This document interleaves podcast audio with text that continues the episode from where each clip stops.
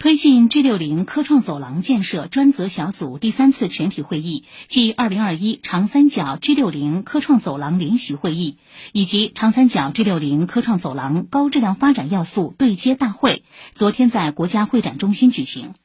长三角 G 六零科创走廊科技成果转化基金同时发布，由九城市人民政府共同出资，并引入社会资本联合发起设立，总规模一百亿元。上海市委常委、副市长吴清出席会议。